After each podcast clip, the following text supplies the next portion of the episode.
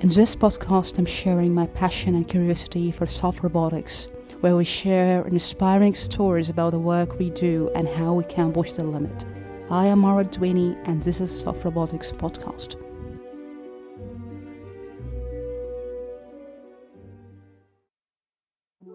Support for show comes from Science Robotics Journal. I really find Science Robotics to be a great resource for reliable and tangible research where we can really push the limit of the science we do in robotics. Great way to stay up to date with the published article is checking out the released monthly issue. All the links will be included in each episode description. We will also happen to have a regular conversation on the most published science robotic articles, where also you can contribute with your question and thoughts about the research. Thanks Science Robotics for sponsoring Soft Robotics podcast. Maybe first of all, I'd like to ask you how would like to define yourself for people who maybe first time listening to you? Okay, so I'm a bioacoustician and I work in here at the University of Bristol and all the animals, all the animated life out there that produces sound is um, of interest to me. Mm-hmm. Great. First of all, I found what you're doing is very interesting, and uh, maybe the the topic today about how we can design material that could be sound, absorbent. And you found that the moth wing could be inspiring.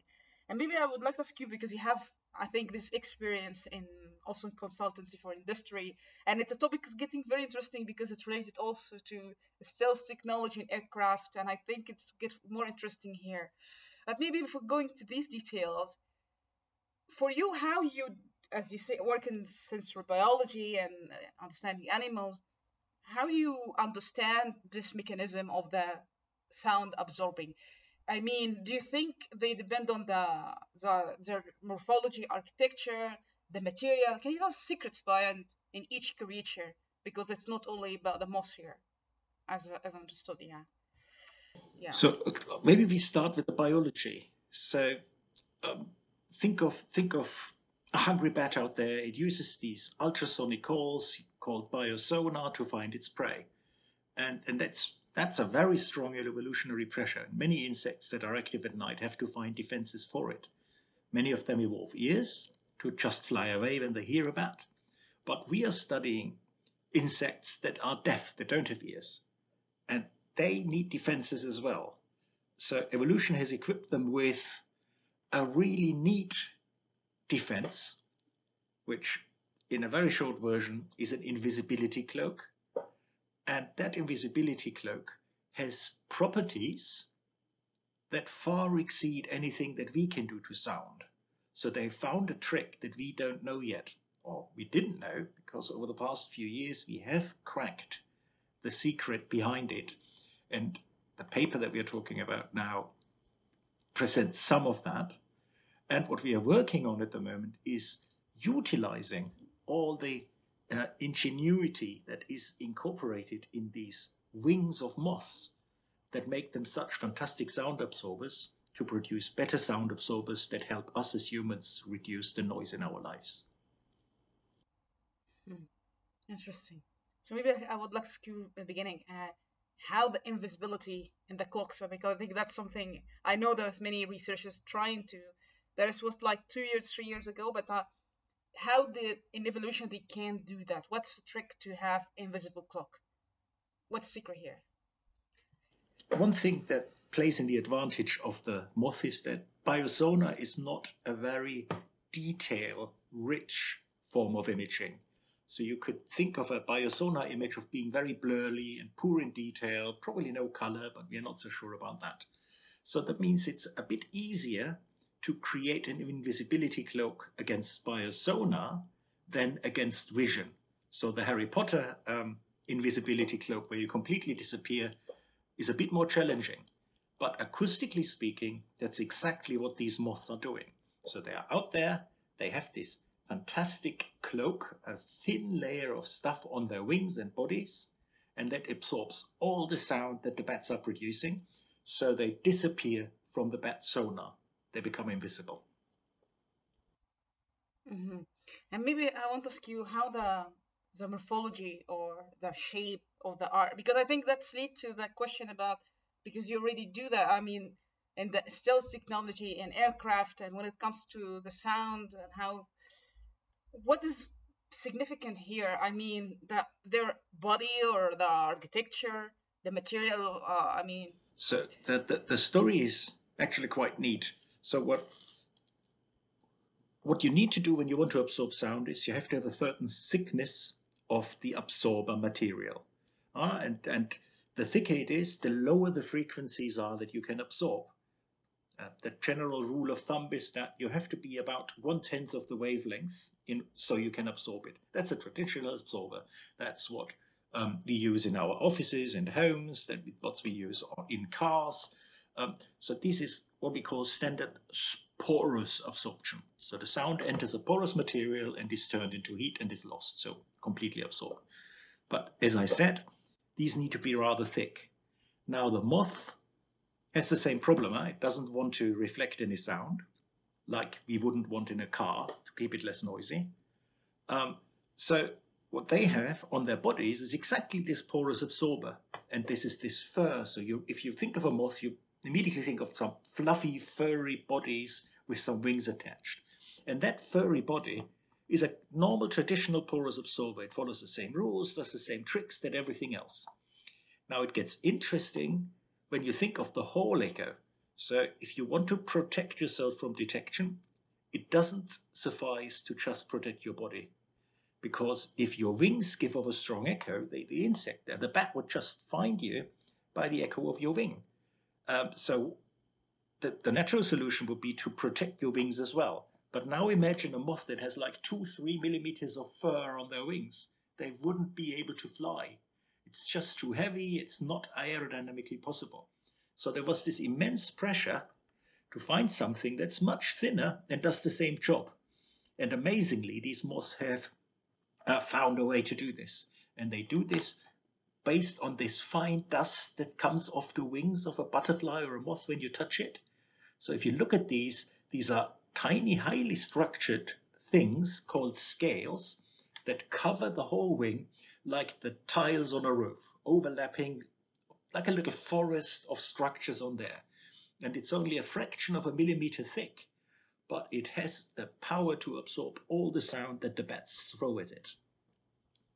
Mm-hmm. That's really fascinating. I think that's show the architecture and I mean the intelligence and design. Mm-hmm. Maybe before going to more details, I'm curious to ask you since you're already in, in biology and biology, when you try to look for this creature, I mean, how it's hard for you to understand what's going on here. I mean, there's just some time it was quite challenging to figure out what's happening here, how they do this trick.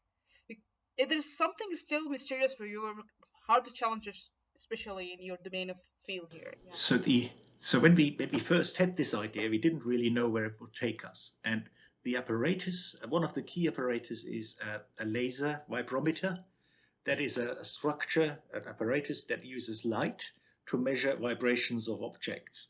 So what we did is we, we put a live moth in front of this laser vibrometer, then sent sound there, and then we saw that the whole structure was moving. So we, we already had an idea that there must be some movement evolved.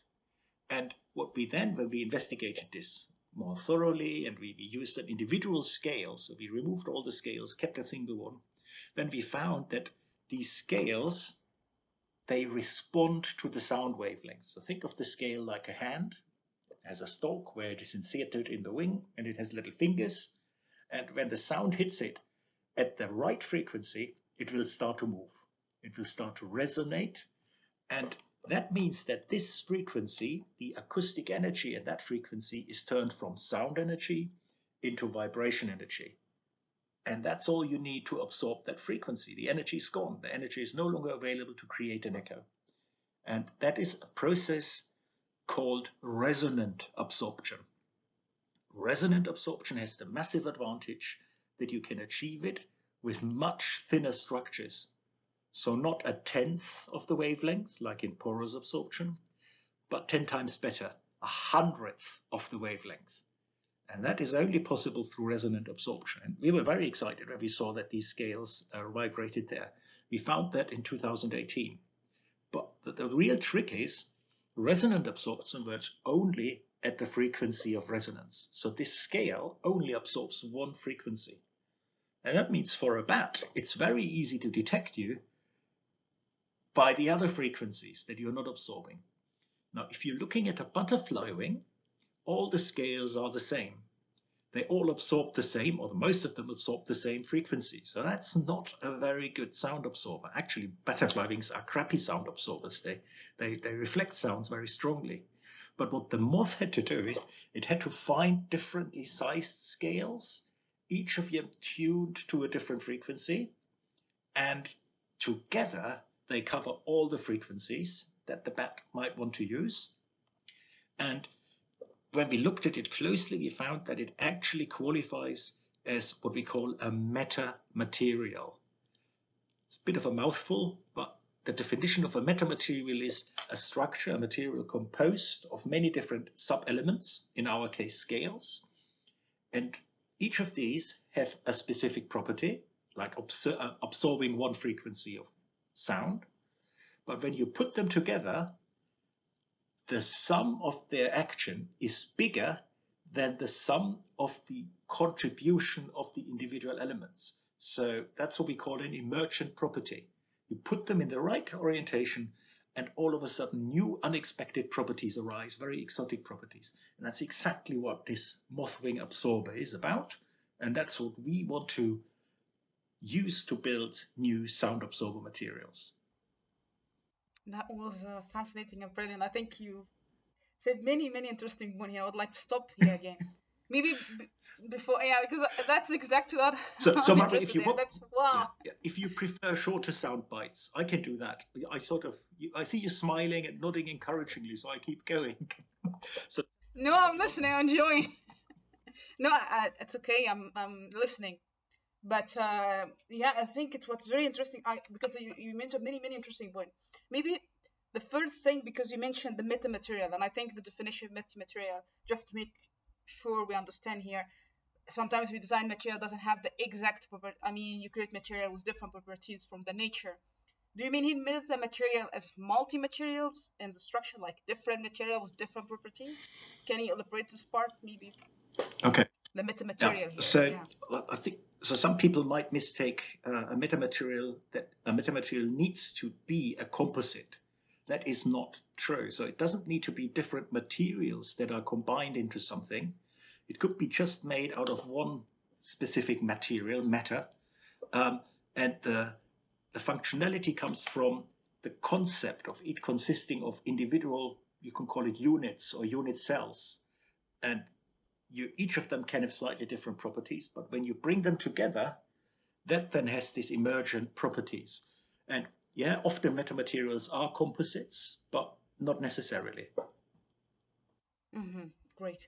So you mentioned the butterfly is crappy here in when it comes to sound. I think that's a really good point about the sensitivity and accuracy to do that because you mentioned many interesting stuff. The how they can orient the, the different parts and tune it to different frequency. I think that's that's wild. I mean, that's crazy. How, how they can do that to make sure it's accurate and sensitive. Maybe the first part here. So I, I can talk a bit about the mechanism. So if you, if you these every every speck of this fine dust that comes off these wings, they can most of them are much smaller than a millimeter long and much narrower, but some of them can be a few millimeters long even. Each of these specks is produced by one single cell. So these are cells that are big. And what we see is the skeleton inside the cell. Um, and the cell has the potential to grow into many different shapes. So think of this as a layer of scales, cells, a cohort of cells, each of them able to produce one scale. And then the genetic programming turns some of them in long, thin, and hair-like scales, others in short and triangular scales.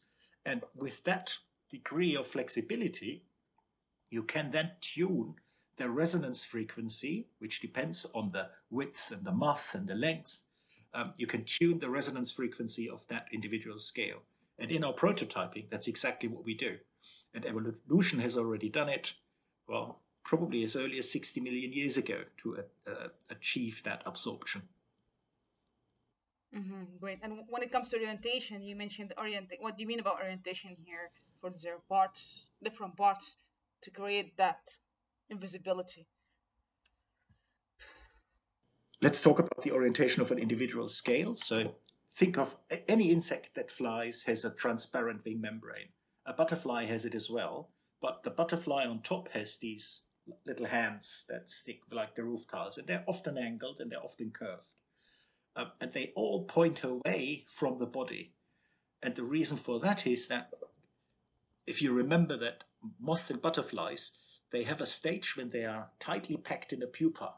They're what we call holometabolous insects. So first they're caterpillar, then they turn into a pupa, and then they emerge from it and they spread their wings.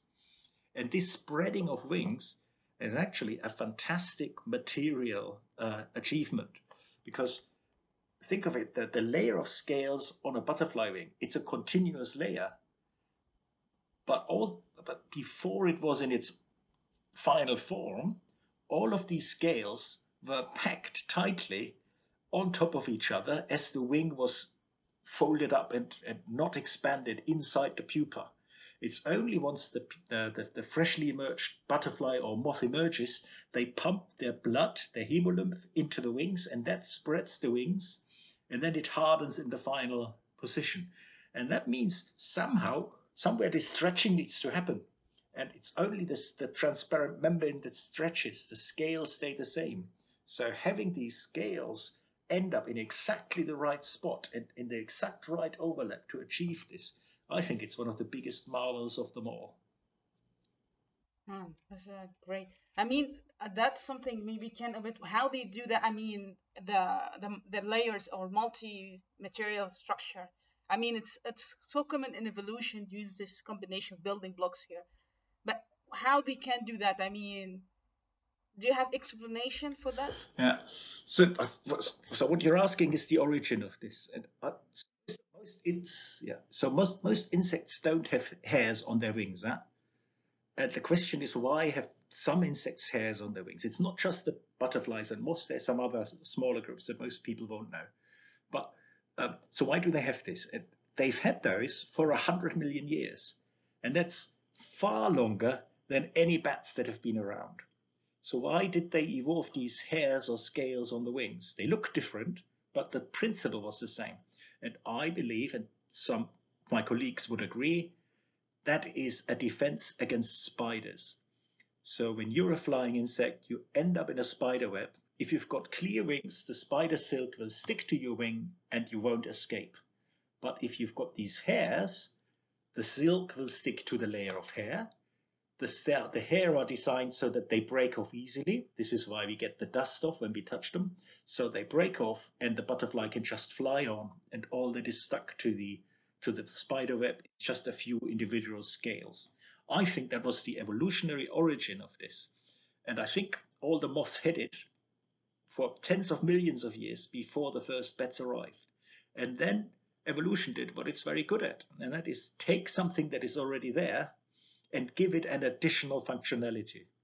And in this case, it modified gently, but without compromising its original function, it modified its elastic properties and turning it into this fantastic uh, sound absorber metasurface that we see today. This is really excellent point because I think what you mentioned here, uh, they they don't want to trade. I mean, give up in their original things functionality and how you add something to do this trick without altering the overall.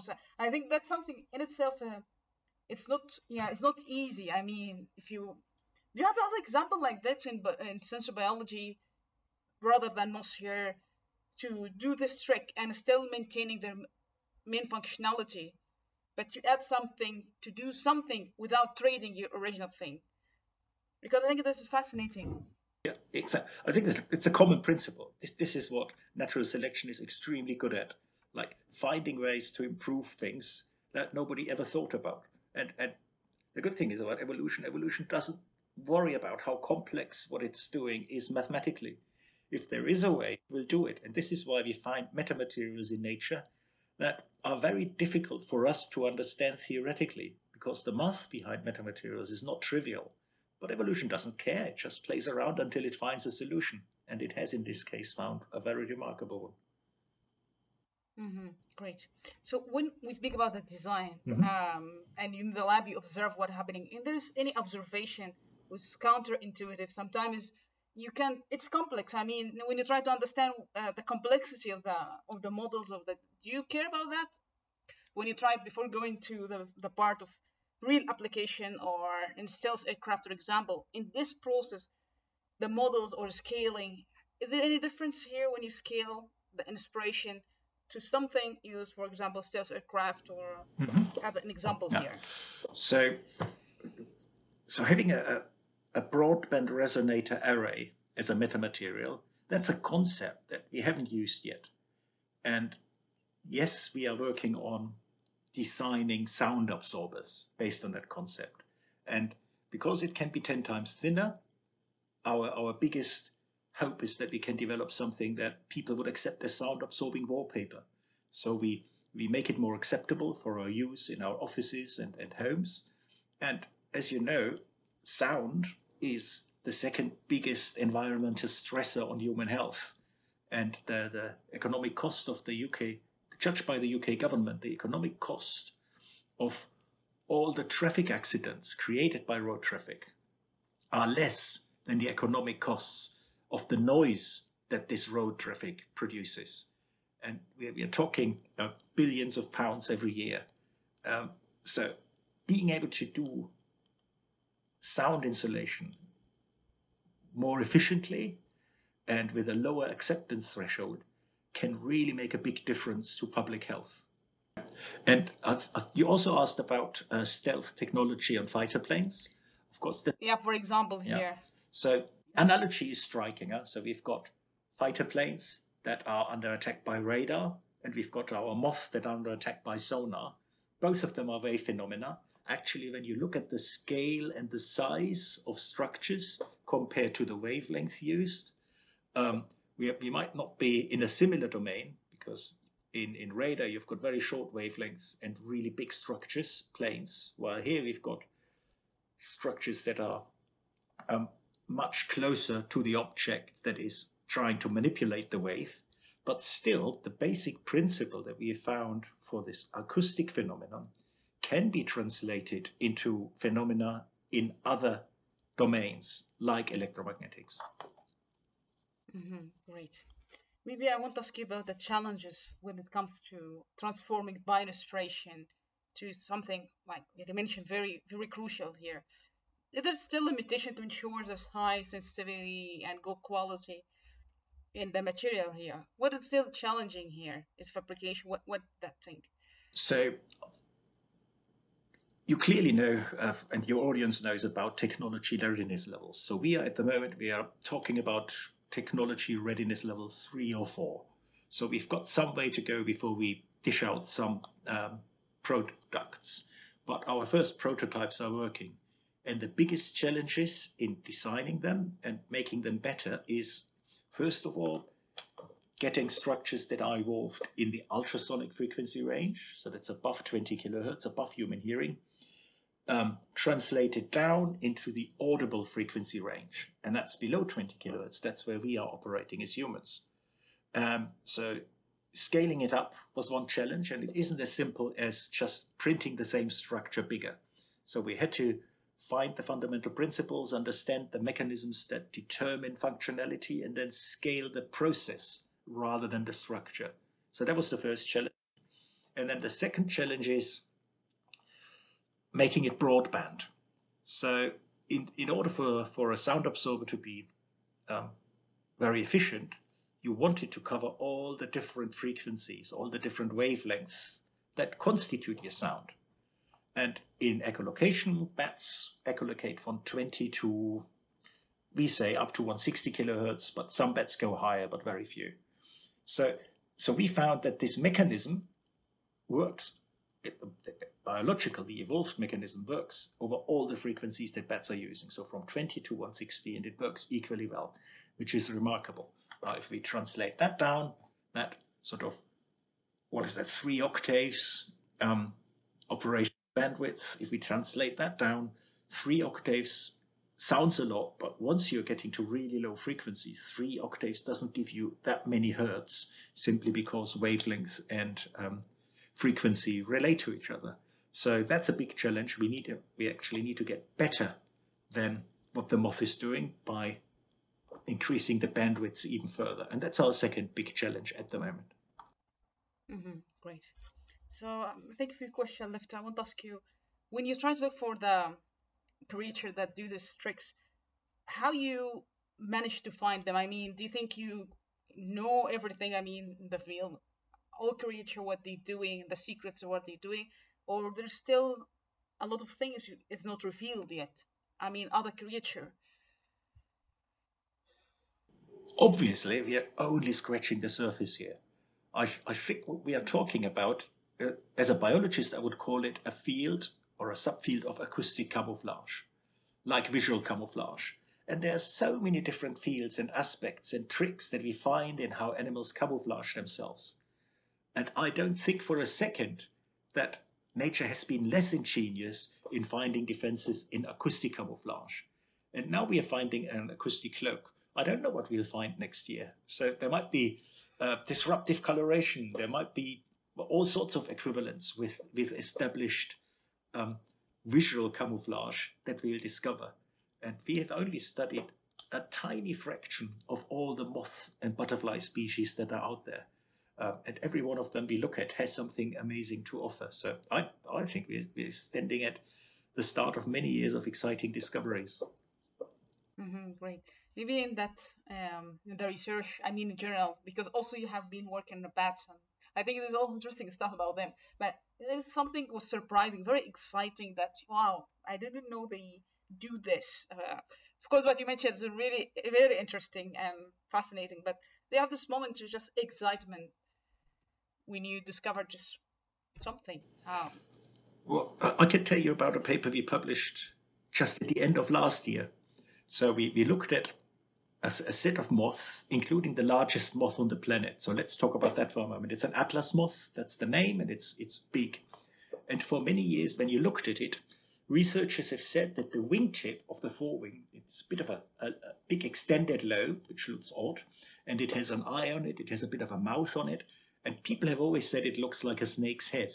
So it has been called uh, a, a visual defense against birds. So the bird sees this moth, flies closer, and all of a sudden, oh wow, there's a snake staring at me, and they fly off. And that is exactly what, what evolution does. By the way, when we take a picture of this structure and put it on on, on a, an internet image search, it often comes up with the faces of, of lizards and snakes as likely similar so even our neuronal uh, artificial intelligence classifiers of images uh, make that same mistake. So I think there might be some truth to it. But we are not interested in visual camouflage. But what we did is we looked at the echoes coming off these lobes. And we found something remarkable. So I've just told you earlier that the whole body of the moth is protected, doesn't produce a lot of echo. But these atlas moths, they're so big, what they've done is they've modified this snake's head into an acoustic target, like a decoy target. So this wing lobe produces the strongest echo of the whole moth by far. And that means on the sonar of an attacking bat, the bat wouldn't see the body, it wouldn't see the wing, it would only see these wing lobes. So it would probably perceive this whole big moth as two small moths flying at a tandem flight. And the effect of that is that the bat would attack where the echo is coming from, that's the wingtip, and that means it's perfect protection for the moth, because as long as it doesn't hit the body by accident, um, that moth can have as many bat attacks to its wingtips as it wants. So it's a beautiful example where one principle, the invisibility cloak, protects you, but then you also do some tricks. You try to deceive your predator by giving him some false cues as well and that was wow. That's yeah, that's interesting. This reminds me of the aircraft when they have the white uh, part on the and the engine for the bird, and this is to see that. Wow. Yeah, and, many many military aircraft do that, of course. So there is some tow, towed decoys in digital warfare, but they also often send anti anti radar chaff, these little aluminum shapes, uh, to expose and, and, and misguide radar guided uh, yeah. air rockets, for example. So, and that is the perfect analogy um, to what these yeah. what these moths are doing. It's fascinating. Yeah, maybe I would like to ask you, um, what are the next things you're looking for? I mean, in this, I feel it's very interesting to learn about these things and uh, get inspiration. But what is your aspiration when it comes to what you're doing? Your goal, your vision for that? Yeah. So. Uh, so my interests are, are twofold. First of all, we now know that these amazing things exist. So we want to turn it into something that is useful for us as humans. So if we can if we can achieve the same aims with a tenth of the investment, that is good for everybody. Uh, so we, we, use less resources, we need less to build it. So that is that is a big driver, making um, nature help us uh, be a bit more sustainable. But then, on the other hand, as a biologist, not as uh, with my entrepreneur head on, uh, as a biologist, I just I'm just going to be continue to be amazed and and just super curious into what inventions nature still has on offer for us. Mm-hmm. Great. I mean, when you try to look for this old example in nature, what kind of truth for you? Because we are human, and sometimes you mention something very admire, yeah, yeah, just helping people, and I think that's something very crucial. But what kind of truth when you try to look and just understanding the reality of these things, and do you wonder about this thing is the reality of this creature, and how other things maybe we don't know? What kind of thoughts, the truths that you wish to reach? I don't know if you get what I mean. So, uh, I think in a, in a first level, I've tried for 20 years to understand what a world that you perceive by biosonar might look like. So basically, I want to put my bat goggles on. So close my eyes and see the world by sound. And of course, we humans, we are really crap at this. We are not completely hopeless. We can do a few things, but just perceiving the world with sound, being able to do this, this has been a, a lifelong ambition. I don't think I'll, I'll be able to solve it. But what we have built is something called an acoustic tomograph where we can put any object, flower, a moth, a leaf, into a, a, an apparatus and measure echoes with ultrasounds, with signals that pretty much resemble what a bat signals. And then we measure them from thousands of directions. And then we can reconstruct a three dimensional image of where the sounds is coming from and which sounds are coming from each body part. This is, by the way, how we detected these wingtip decoys on the large atlas moth. So we took an acoustic and we found that this is where the echo energy is coming from. That to, to me, this is an ambition trying to perceive better what the acoustic world is, and that will then allow me to understand how other organisms have responded to this perception of the world, like insects that don't want to be found. And I've just mentioned flowers. There are many flowers out there that want to be found by bats because bats are their pollinators. So they offer bats nectar in exchange for pollination services. But while most flowers just use color to attract bees or birds, at night you need to use echoes to attract the echolocating bats. And that's another use that we have where we, we try to get acoustic images of flowers. Mm-hmm. Right. Maybe a quick question. I'm curious to ask you, in the most examples you mentioned, if there's damage happening for whatever reason, I mean, I don't know, maybe it happened. How they have this redundancy? They don't lose a feature of invisibility. Is this a case here or not? So, so the uh, many insects can shed their skin, uh, and as they grow, moths can't do this. Once a moth is a moth, it can't change anymore. Once a moth has lost some scales on the wing or some part of the wing, like the wingtip, it cannot regrow it. So that means sometimes you see a butterfly that looks really torn and old and maybe a bit bleached, the colors are faded. This is just because they're old and they can't repair their wings. Um, so that means how, how can it be that that structure that they have on their wings, if it is perishable, how does it still offer protection? And the one important thing to keep in mind is that the moths that we study, these really large moths, they only live for a week, maybe two. So they don't have many flight nights in them at all. So if they have two wingtips and each of them offers them only one protection event from a bat attack, I think there's many more, but even just one of them gives them two extra lives, which they can use in these two weeks of their lifespan, maximum two weeks.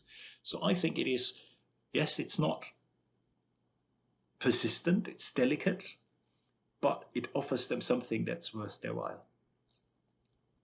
Amazing.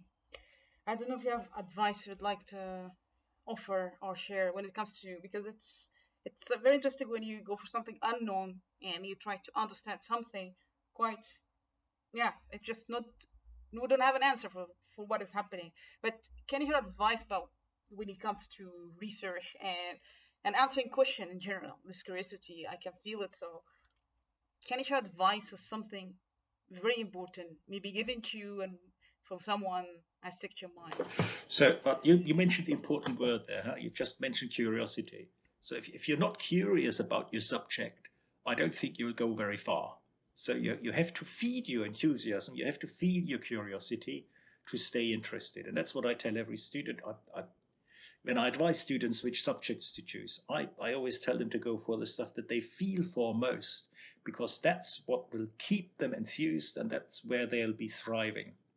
So that's one thing. And curiosity is one. Uh, and then the other thing is keep looking. Don't give up because it has taken us six years to get to the point where we are. And it was not hard, uh, it was very hard to get the funding um, to continue this, uh, but you have to be persistent. And the beauty is in, in biology,